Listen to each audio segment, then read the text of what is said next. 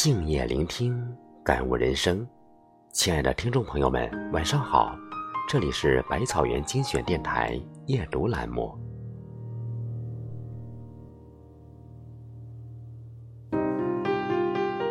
古人说，相由心生，一个人内心世界往往反映在外貌气质上。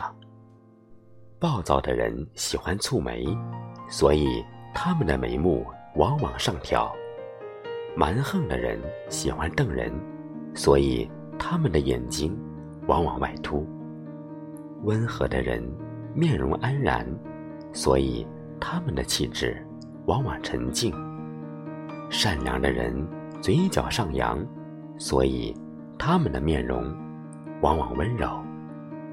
德性是一个人的长相。与人为善的人气质祥和，日积月累就会镂刻在面目上。他们喜欢帮助别人，并且享受别人回报的微笑。这样的人从内到外洒满阳光，不自觉地让人亲近。正直的人不苟言笑，庄重而严肃，日积月累自有一份不可冒犯的威严。这样的人让人望而生敬，不自觉地信任他，敬佩他。在这世上，没有无缘无故的美，也没有无缘无故的丑。若性格乖戾或是修养不够，你的长相会显露无遗。你的长相其实就是你内心的模样。古人云，德者才之王，才者德之奴。一个人不管天赋多高，能力多强，如果人品太差，就算再努力也没有用。清代的金安清理财有道，才华极高，但是这个人心术不正，屡次贪污公款，敛财无数。皇帝听闻此人才华，想要重用，询问臣下意见。大臣说，此人心术不正。于是他被遣回原籍，交给当地官员严加管束。金安清不死心，靠自己的运作营救了入狱的林则徐。林则徐承他情，把他招来做幕僚，可是没过多久就被林则徐礼送出境。曾国藩高升之后，金安清曾七次求见，都被曾国藩拒绝。别人问曾国藩为什么，曾国藩说，此等人如鬼神，敬而远之可也。一个人的品德才是最好的通行证。人品差的人，别人都躲着你，不敢跟你合作。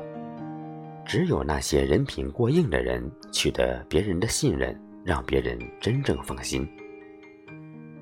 周易坤卦中说，直方大，不习无不利。一个人具备诚信朴实的品德，不管到哪里都不会有什么凶险和不利。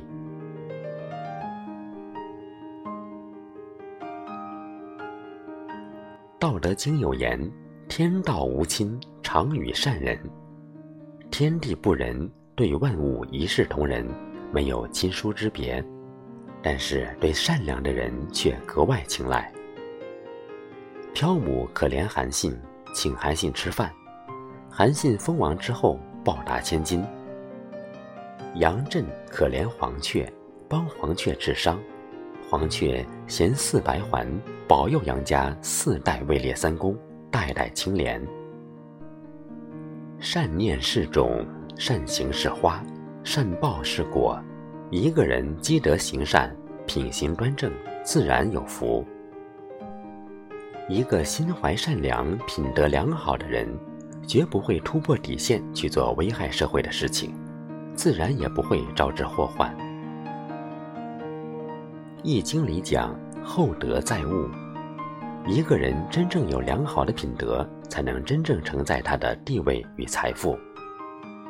一个人如果不修德性，哪怕是一时走远，也终将失去自己所拥有的。人生就是一场修行，处事淡然有德品，修的就是一颗心。只要诚恳为贵，通达为怀，善良待人，以德为重，那么你的人生定能站得高，望得远，行得稳。